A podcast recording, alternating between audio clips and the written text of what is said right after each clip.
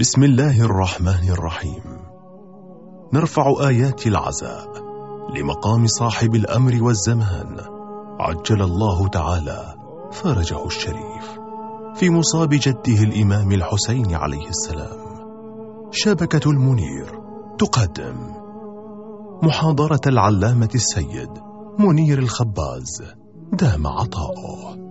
لليلة الثانية عشر من شهر محرم الحرام لعام 1438 للهجرة النبوية بعنوان علاقة الحياة بالمبدع الحي وذلك بمسجد الإمام الباقر عليه السلام بدولة الكويت.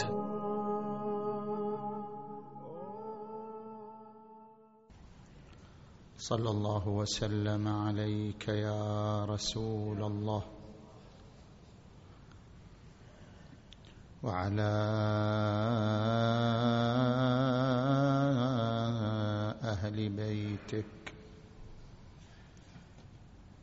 المنتجبين يا ليتنا كنا معكم فنفوز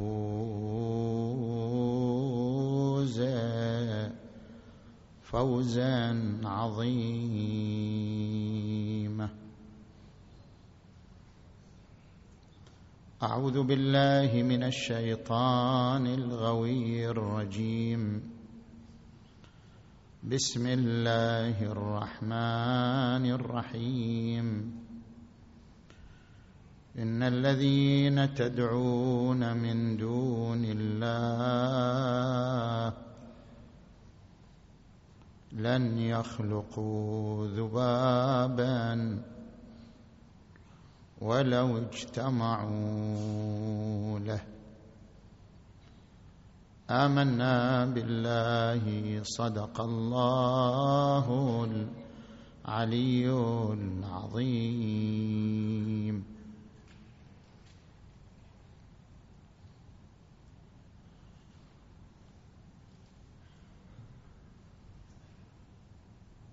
انطلاقا من هذه الآية المباركة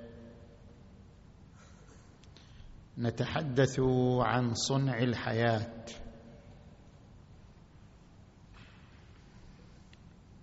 هل الحياة التي نراها متمثلة أمامنا في الكائنات الحية هل هي ظاهرة كيميائية أم هي ظاهرة معلوماتية؟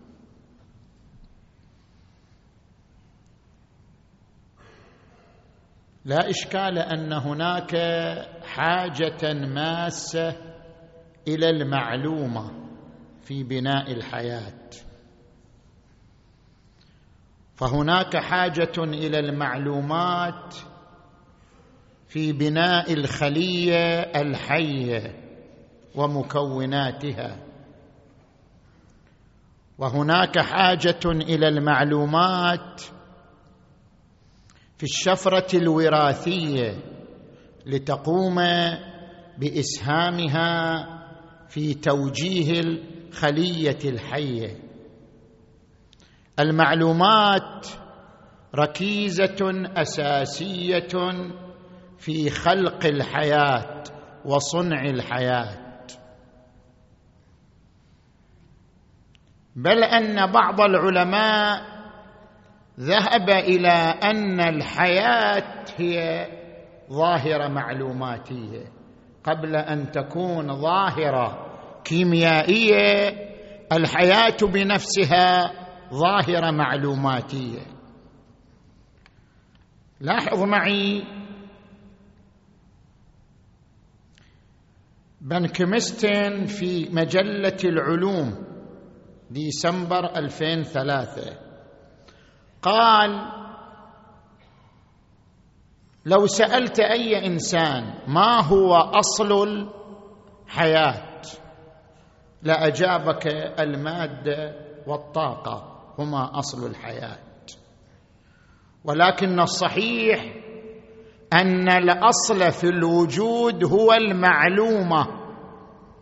لولا المعلومة لما جرت الطاقة. ولما تحولت إلى ماده هناك حاجة إلى المعلومة. لاحظ الروبوت في مصنع السيارات. يقوم الروبوت بتجميع قطع السيارة ليكون سيارة ليؤلف سيارة.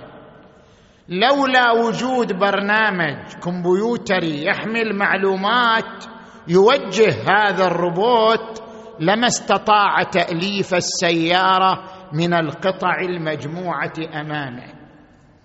كذلك أول بذرة للكون وهي الطاقة لا يمكن أن تجري لتتحول إلى مادة لولا وجود معلومات تمشي وراءها معلومات توجهها في قانون التحول. اذا المعلومة هي أصل الوجود وليس أصل الوجود هو الطاقة أو المادة. هذا رأي عالم. رأي عالم آخر. ديفيز يقول لقد اعتدنا أن نعبر عن الكون بأنه ظاهره فيزيائيه وأن نعبر عن الحياة بأنها ظاهرة كيميائية. لكن تقدم العلم أثبت أن الحياة ظاهرة معلوماتية. المعلومة قبل القانون الفيزيائي المعلومة قبل التفاعل الكيميائي المعلومة هي البذرة وهي الأصل. الأصل هو المعلومة جاءت المادة لتجسيد تلك المعلومة ولتمثيل تلك المعلومة. المعلومة هي الأصل. بعض العلماء استفاد من هذه النقطة وهي أصالة المعلومة الأصل للمعلومة. استفاد منها في تحليل هذه الآية المباركة. إنما أمره إذا أراد شيئا أن يقول له كن فيكون. ليش الآية عبرت بالقول؟ واحد يسأل هذا السؤال. ليش الآية ما قالت إنما أمره إذا أراد شيئا أوجده؟ إيش يقول إنما أمره إذا أراد شيئا أن يقول له؟ يحتاج يقول له بعد. إنما أمره إذا أراد شيئا أوجده. ليش يقول أن يقول له؟ خلي قول هو الواسطة ثم يخلي الوجود. أن يقول له كن فيكون. طب من الأول يقول إنما أمره إذا أراد شيئا أوجده. خلاص. يقول هذا تعبير عن المعلومة. يعني شلون؟ يعني لا يوجد شيئا تبارك وتعالى لا يوجد شيئا حتى يغرس معلومة الوجود في علته قبل إيجاده. هذا الشيء الذي يريد أن يوجده قبله علة يغرس المعلومة في علته التي على أساس هذه المعلومة تقوم العلة بإيجاد ذلك الشيء. يعني هذه بذرة التفاحه بذرة شجرة التفاح. هذه البذرة حتى تتحول إلى شجرة نفس البذرة تمتلك معلومات تسير على ضوئها لتتحول إلى شجرة.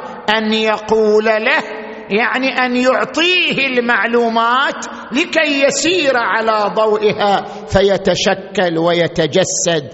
إنما أمره إذا أراد شيئا أن يقول له كن. يعطيه المعلومات فيكون على ضوء تلك المعلومات. زين.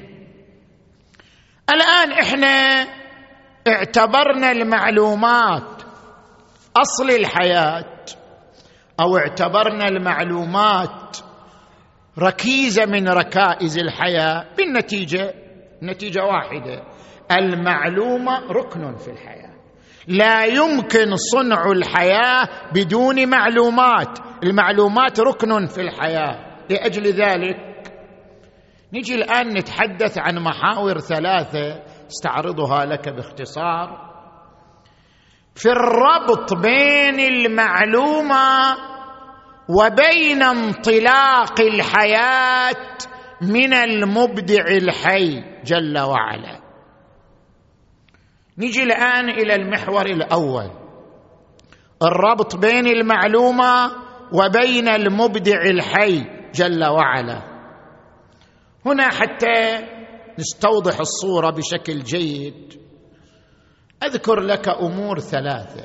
أمر الأول هل البصمة المعلوماتية تدل على مصمم ذكي؟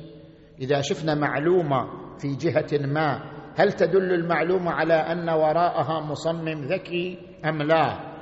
هل المعلومة بصمة تدل على مصمم ذكي أم لا؟ الجواب نعم. ما هو الشاهد على ذلك؟ الشاهد تطبيق المصطلح الرياضي المعبر عنه بالتعقيد المتفرد السي هذا المصطلح الرياضي السي التعقيد المتفرد. أينما طبقته اكتشفت وراءه مصمما ذكيا. شلون؟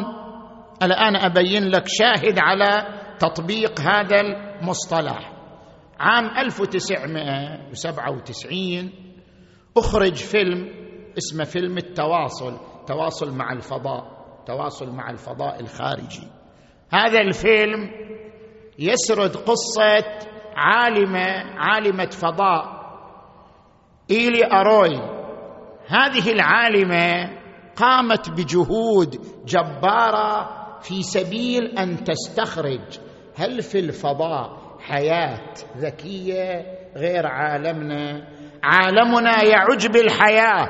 هل في الفضاء حياة ذكية أم لا؟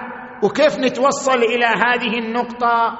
أن في الفضاء حياة ذكية وراء حياة عالمنا أم لا؟ كيف؟ أرسلت إشارات إلى الفضاء. ينتظر إجابة عن هذه الإشارات. ما الذي حصل؟ جاءت الإجابات من تتابع طويل للأرقام الأولية. شنو الأرقام الأولية؟ تتعرفوا في الرياضيات عندنا أرقام أولية عندنا أرقام متكررة. الأرقام الأولية من بين اثنين إلى مئة وواحد زين؟ هذه الأرقام ثلاثة خمسة أحد عشر مئة وواحد مئة وأحد عشر ألف ومئة وأحد عشر وهكذا. هذه الأرقام سمى أرقام أولية. لماذا؟ أرقام لا تعتمد على رقم قبلها. هذا الرقم ما يعتمد على مركب رقمي قبله. ليش؟ لأنه لا ينقسم إلا على واحد أو على نفسه. تجي ال 11 مثلا رقم 11 لا يعتمد على مركب رقمي قبله. ولذلك رقم 11 لا ينقسم إلا على واحد أو على نفسه. بينما تجي للأرقام المتكررة أربعة ثمانية ستة عشر اثنين وثلاثين وهكذا. أربعة وستين هذه أرقام متكررة. شنو يعني أرقام متكررة؟ يعني اثنين رقم اثنين تكرر تكرر. يبني هذه الأرقام كلها هذه السلسلة كلها يبنيها رقم اثنين. إذا هذه أرقام متكررة. عندما أرسلت الإشارات إلى الفضاء جاءت بعد هذه الإشارات استجابة لها جاءت أرقام أولية بتتابع طويل. تتابع مستمر. كل من الأرقام الأولية. 11 111 1111 دائما من سنخ الأرقام الأولية التي لا تنقسم إلا على نفسها. اكتشفت هذه العالمة أن هناك حياة ذكية. ليش؟ قالت لأنه تتابع طويل لأرقام أولية دون غيرها يعني التعقيد المتفرد تفرد وتعقيد. أما التفرد فلأن الأرقام الأولية هي متفردة. الارقام الأولية تتميز بأنها أرقام متفردة لا تعتمد على رقم آخر. والتعقيد هو التتابع الطويل يعني ما أخطأت. يعني هالأرقام ما أخطأت. مره تجيب رقم متكرر مره تجيب رقم متفرد. لا كل التتابع من سنخ واحد من الأرقام الأولية. هذا ما يحتمل أنه حدث صدفة. اذا مصطلح التعقيد المتفرد انطبق على هذه الاستجابة الفضائية. تتابع طويل للأرقام الأولية. هذه اعتبرتها العالمة. إلى اروي أن هذا أن هذه معلومة. هذا الفضاء قاعد يعطينا معلومة.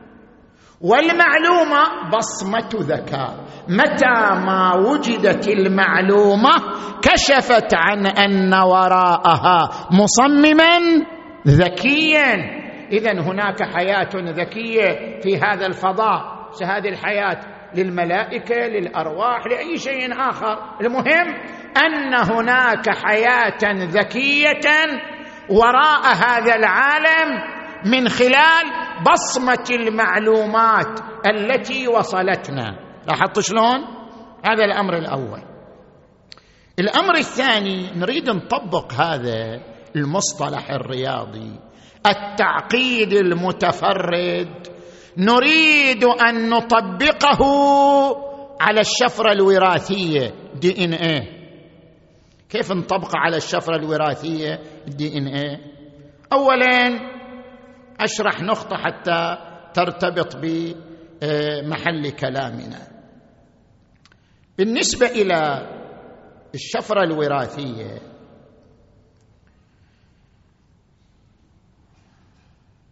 أعظم أو من أعظم ما نقول أعظم هناك إنجازات كثيرة. من أعظم الإنجازات من أعظم إنجازات القرن العشرين ما توصل إليه علماء البيولوجيا الجزيئية من أن الحروف الأربعة A C G T.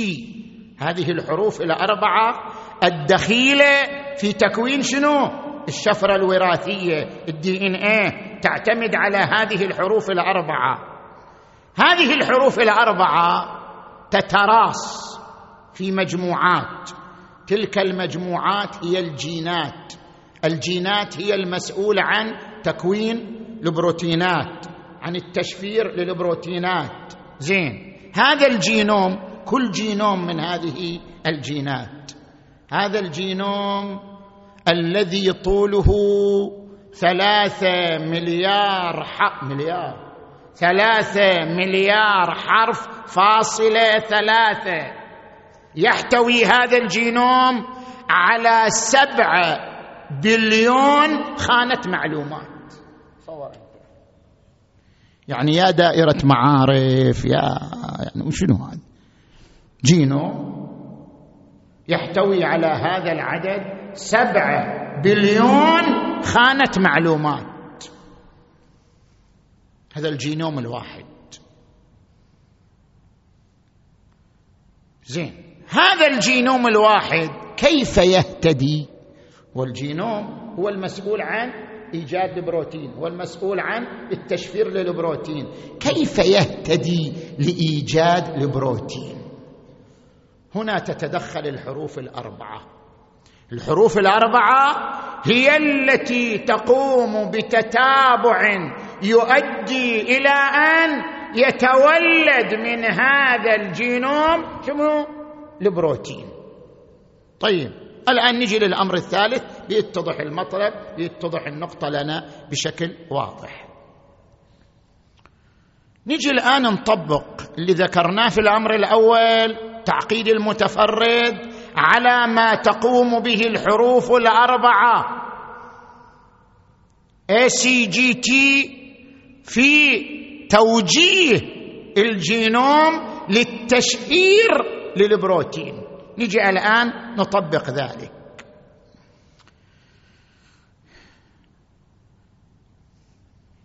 أحد علماء اللغويات في جامعة هاواي في أمريكا قال إذا كتبت جملة ذات عشر كلمات كتبت جملة عشر كلمات. افترض كتبت أنا مسلم مؤمن عاشق للحسين عليه السلام. كتبت هذه الجملة. تدري هذه الجملة ذات العشر كلمات كم نمط إليها؟ كم بناء إليها الجملة هذه؟ كم؟ كم؟ كم؟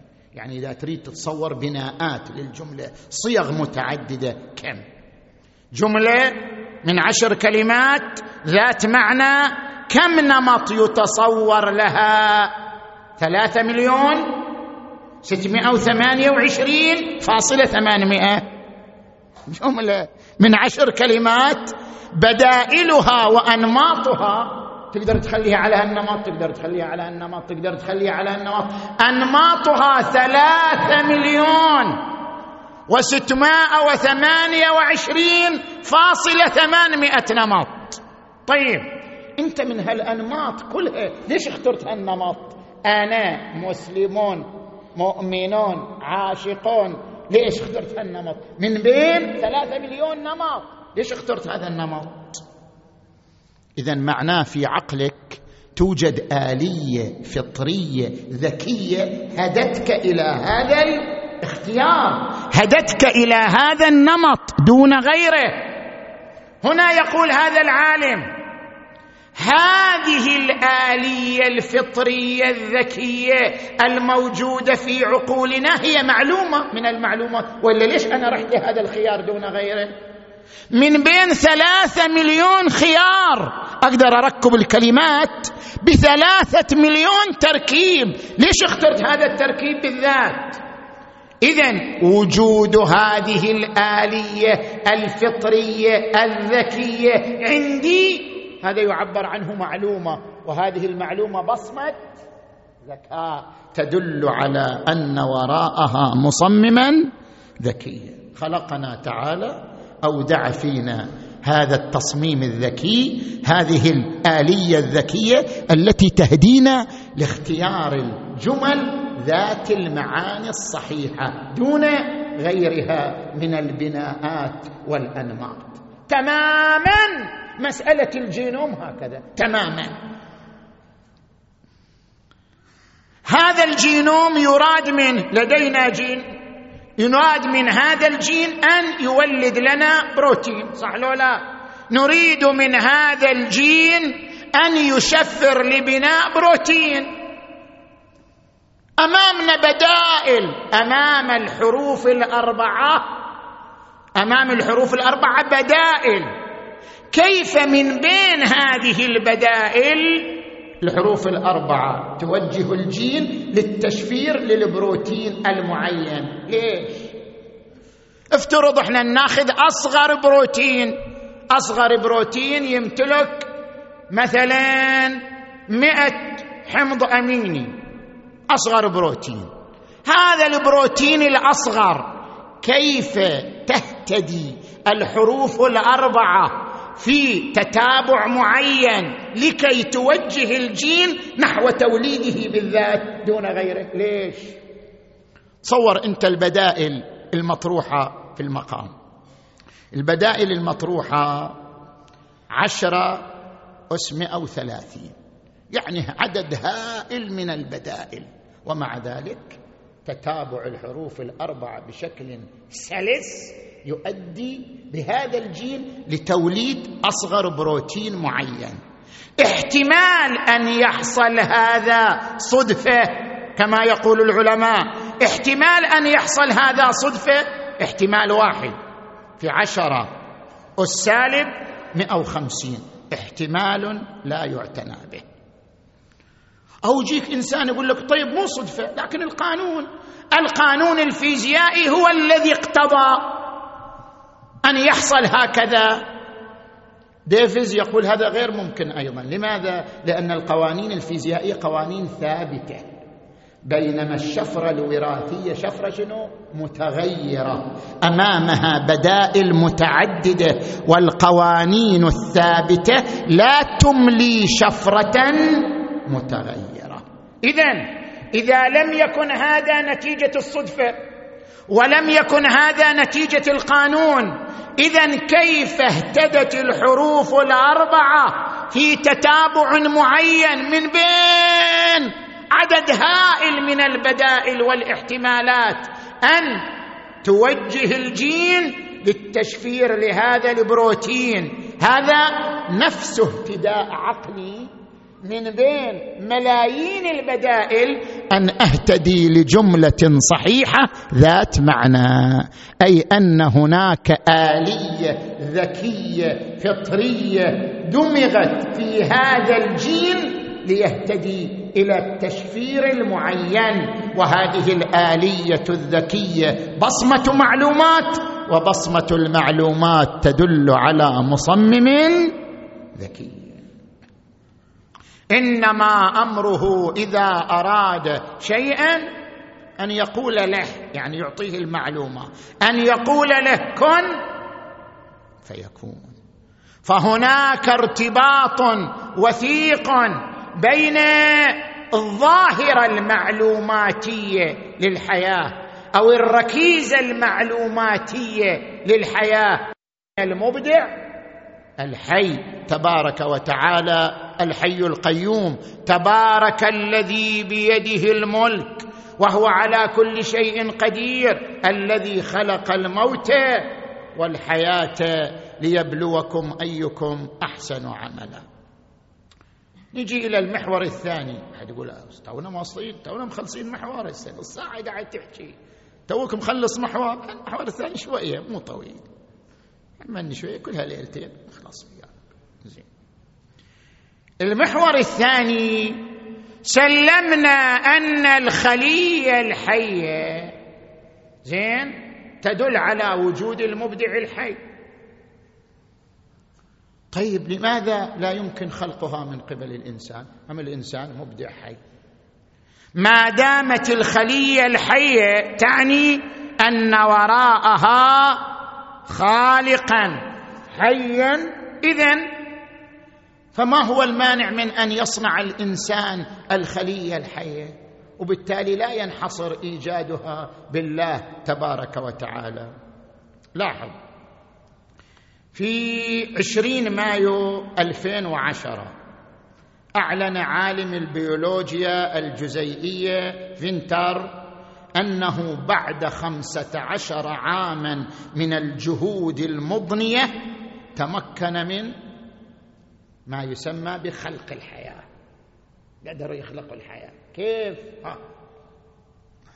تمكنوا من تجميع الشفرة الوراثية الدي ان إيه لإحدى الخلايا البكتيرية من مكوناتها الأولية ووضعوها في جسم خلية بكتيرية حية من نوع آخر بعد نزع شفرتها الوراثية جاءوا إلى خليه من بكتيريا معينة نزعوا شفرتها الوراثية. ثم جاءوا لخلية أخرى أخذوا منها المكونات الأولية التي هي المعلومات اللازمة لتكوين البروتين. جاءوا بها وضعوها في هذه الخلية المنزوعة التي نزعت منها الشفرة الوراثية. ماذا رأوا؟ رأوا أنها مارست عملها بكل سلاسة. مارست وظائفها الحيوية بكل سلاسة وأنتجت البروتينات استنتجوا من هذا القضية. اذا سهلة. ممكن لنا أن نصنع حياة. ممكن لنا أن نوجد حياة. نحن نزعنا الشفرة الوراثية من خلية ووضعنا فيها المكونات الأولية من خلية أخرى فمارست عملها بكل سهولة. اذا إنتاج الحياة أمر ممكن للبشر وليس امرا صعبا. أنت إذا تأملت في هذا المعنى ماذا تقول؟ أنت الآن وسمعت هذا الخبر ماذا تستنتج؟ ماذا ستصل؟ هل هذا خلق؟ هل هذا صنع؟ أو لا؟ تقليد تايوان. هذا صنع له شنو هذا؟ هل هذا صنع؟ هل هذا خلق؟ هل هذا إيجاد؟ أو لا هذا تقليد أو حتى مو تقليد ما يستحق كلمة تقليد. نسميه شنو؟ تجميع. ماكو بعض الدول تجمع قطع سيارات وتقول صنعنا سيارات. والشكل مثلا؟ هل هذا خلق أو لا تجميع الذي هو أقل رتبة من التقليد؟ حتى تجميع. ما الذي صنعوا الذي صنعوا كما يعبر عن ذلك بعض العلماء هو مجرد استبدال دي إن اي سي بدي إن اي إم. مو شيء آخر. يعني هم أخذوا فقط المكونات الأولية من خلية وإلا الخلية الحية جاهزة. لم يوجدوا خلية حية وإنما أخذوا مكونات أولية تعني المعلومات اللازمة لتوليد البروتين وضعوها في خلية أخرى. لا أكثر لا خلق ولا حتى تقليد للخلق وإنما هو مجرد استبدال وشنو؟ وتجميع. هذا يرشدنا إلى ماذا؟ يرشدنا إلى أن صنع الحياة يا إخوان. صنع الحياة يحتاج إلى ركنين معلومات؟ من وين يجيبوا المعلومات؟ يضطروا ياخذوها من خلية أخرى. والنفخه الغيبيه فإذا سويته ونفخت فيه. نفخه الغيبيه ما يقدر يجيبوها أنت تقد... أنت سامع عن واحد يقدر يصنع حبة قمح؟ يقدر يصنع مركبة فضائية بس ما يقدر يصنع شنو؟ حبة قمح. شوف الإنسان يصنع أكبر مركبة فضائية تصل إلى أبعاد أبعاد من الفضاء. لكن ما يقدر يصنع شنو؟ حبة رز حبة قمح ما يقدر. لماذا؟ لأن هذه حياة. حبة القمح فيها حياة فيها نفخة غيبية. بينما المركبة الفضائية لا تتضمن حياة. يستطيع الإنسان أن يصنع أي شيء لكنه لا يستطيع أن يصنع شرارة الحياة وأن يولد شرارة الحياة. لذلك يقول القرآن الكريم إن الذين تدعون من دون الله لن يخلقوا. ذباب. الذباب ترى رمز للحياة مثال للحياة. يعني ما يقدر يصنعوا حياة. حياة ما يقدر لن يخلقوا ذبابا ولو اجتمعوا له جمعوا قدراتهم كلها لخلق حبة قمح لخلق ذبابة لخلق حشرة. ما يمكن. غير ممكن. لأن هذه شرارة الحياة. وشرارة الحياة تعني المعلومات. والمعلومات تعني بصمة الذكاء. بصمة الذكاء تعني المبدع الحي جل وعلا. لذلك نجي الآن إلى المحور الأخير. المحور الأخير شوف هناك مصطلح فلسفي عند علمائنا يقولون حاجة المعلول إلى العلة حاجة ذاتية وليست حاجة حدوثية. ما معنى هذا المصطلح؟ اربطه لك بالمحورين السابقين. شنو الفرق بين علاقة الجهاز بمخترعه وعلاقة الإنسان بمشيه؟ شنو الفرق؟ أنا الآن أمشي. المشي إلى علاقة بي. أنا الفاعل والمشي فعلي. والمخترع جهاز يخترعه عالم معين. شنو الفرق بينهما؟ فرق بينهما. لاحظوا معي. الجهاز يبقى وإن مات شنو؟ المخترع. المخترع راح. نام مات سافر. بس الجهاز المخترع باقي. هذا معناه أن حاجة الجهاز إلى المخترع حاجة حدوثية فقط. يعني يحتاج إليه في فترة الحدوث والولادة. بعدين بعد ما يحتاج إليه يستغني عنه. بينما المشي يحتاج إليك حدوثا وبقاء. أي لحظة أنت تنام المشي ينقطع. أي لحظة أنت تنتهي المشي ينقطع. حاجة الفعل إلى الفاعل حاجة ذاتية يعني حدوثية وبقائية. بينما حاجة المخترع للمخترع حاجة حدوثية وليست حاجة ذاتية. لماذا؟ شنو سر الفرق بينهما؟ سر الفرق أن المخترع لا يعطي وجود إنما يعطي تركيب يعطي صورة. يعني المادة العلة الصورية هو الذي ولا المادة هو ما يخلقها المخترع ما يخلق المادة المادة موجودة. ما يقوم به المخترع ليس إيجاد المادة. ما يقوم به المخترع هو إيجاد الصورة لأنه فقط يوجد صورة لذلك يمكن الاستغناء عنه. بينما المشي انت توجد مادته وصورته. أصلا أنت توجده من العدم. فالمشي يعتمد عليك مادة وصورة. لأنه يعتمد عليك مادة وصورة لا يستغني عنك لحظة واحدة. مثال أدق. أجيب لك مثال دقيق.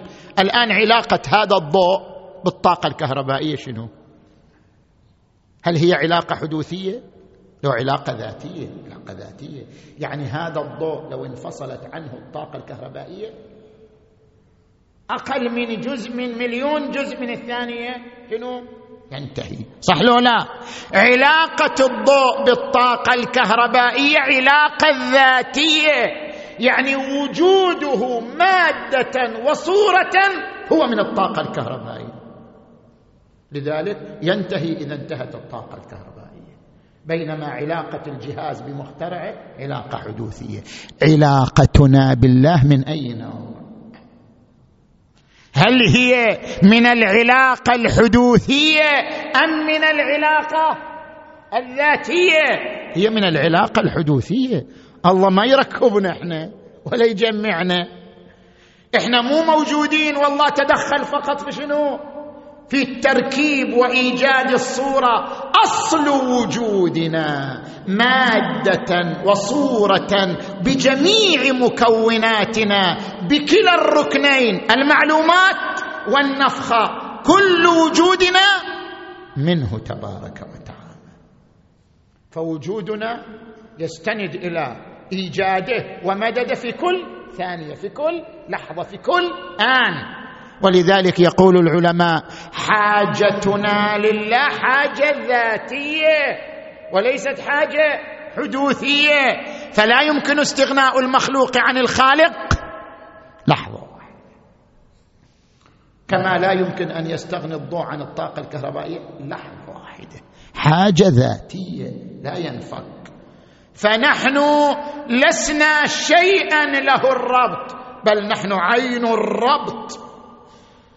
بالوجود الواجب جل وعلا.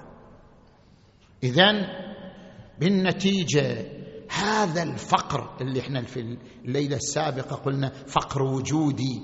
الإنسان المخلوق بل كل مخلوق يعيش فقرا وجوديا لله عز وجل. المراد بالفقر الوجودي أنه في كل وجوده يحتاج إلى الخالق في كل آن وفي كل لحظة. وهذا الفقر الوجودي هو الذي عبر عنه القرآن الكريم. يا أيها الناس أنتم الفقراء إلى الله والله هو الغني. ويعبر عنه الحسين عليه السلام.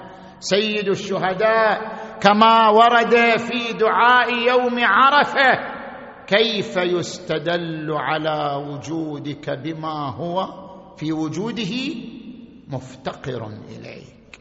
ما كان عين الافتقار وعين الحاجة إليك كيف يكون دليلا عليك؟ صلوا على محمد وآل محمد.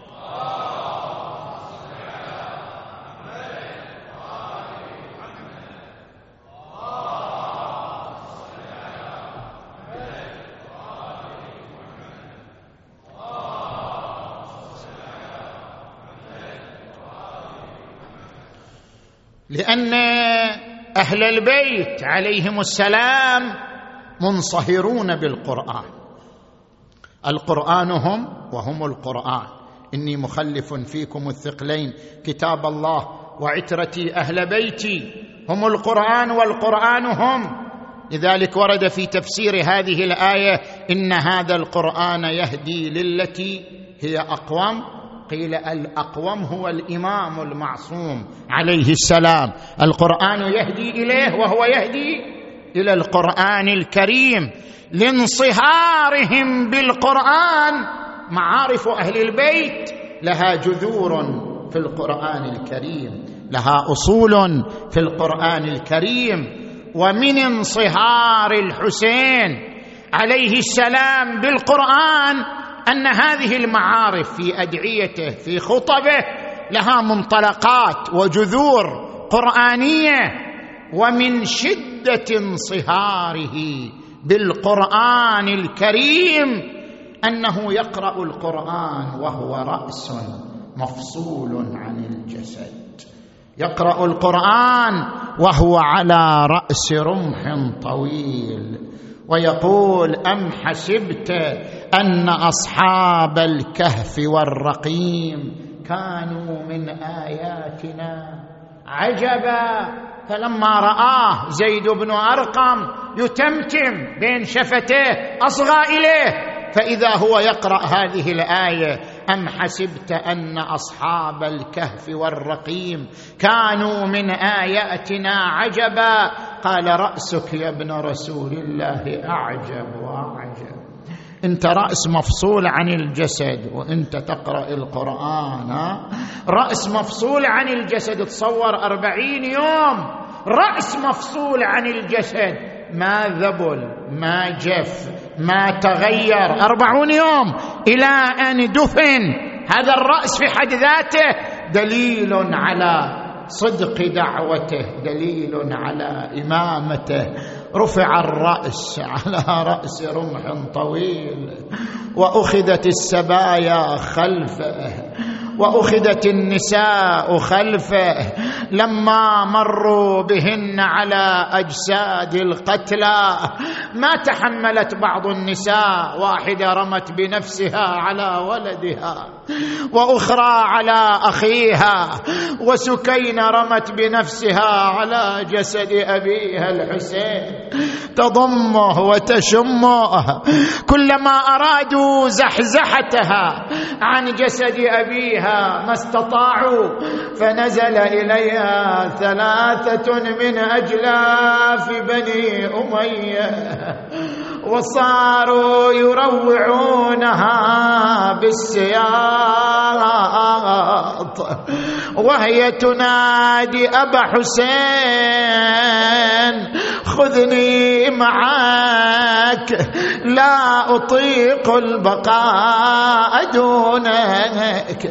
يا بويا نروح كل إحنا فداياك فداياك. أخذني للقبر يا حسين وياك. إيه غابة يا بويا وقعدتناك. وقول نسافر يومين يسدر. أخذوهم إلى أن أوصلوهم إلى الكوفة. تلك الساعة المشومة عندما دخل بنو علي وفاطمة. إلى الكوفة. كانت الكوفة محط الخلافة. كانت زينب هي المعززة المكرمة في الكوفة. كانت أم كلثوم هي المخدرة المحجبة في الكوفة. وإذا بهن يدخلن الكوفة وقد سلبت براقعهن. يستشرفهن القريب والبعيد. ويشمت بهن الأعداء. الله أكبر. ساعة ثقيلة على العقيلة زينب. وإذا بالرجال يشمتون بهم. والنساء يجمعون التمر وقطع الخبز. يعطونها الأطفال. لأن الأطفال ماتوا من شدة العطش والظمأ. وتكشرت وجوههم من حرارة الشمس. فلما راوهم النساء تصدقوا عليهن بقطع التمر والخبز. أقبلت أم كلثوم أخذت التمر والخبز من يد الأطفال ورمت به على النساء وقالت يا أهل الكوفة أتقتلنا رجالكم وتبكينا نساؤكم؟ يا أهل الكوفة الصدقه علينا حرام. الله أكبر. أما العقيله فإنها كيف تتوارى عن النساء؟ النساء يعرفن هذه العقيله زينب. كيف تتوارى عنهن؟ أقبلت النساء إليها. هل أنت زينب؟ هل أنت فخر المخدرات؟ هل أنت بنت علي وفاطمة؟ هل أنت تلك المخدرة المحجبة؟ والعقيلة صامتة ودموعها تجري على خديها إيه بالأمس خدرك ما جرى. بكل البريه واليوم صار اسمك. يا زينب خارجية. الله يهل بيت النبوة والرسالة والما مثلكم في الفصاحة. والجلاله بين تمشون. حسر بذل حاله وين المغاوير التي تخوض المنية؟ وين النشامة؟ زينب وين الحسين؟ وين أبو الفضل العباس؟ زينب أخوك حسين. وين وين عباس وين النشامة والأشبال اللي ترفع الراس؟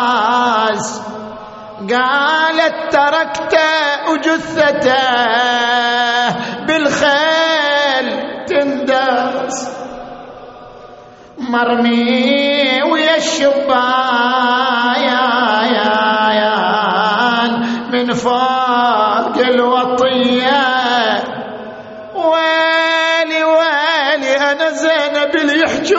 عني.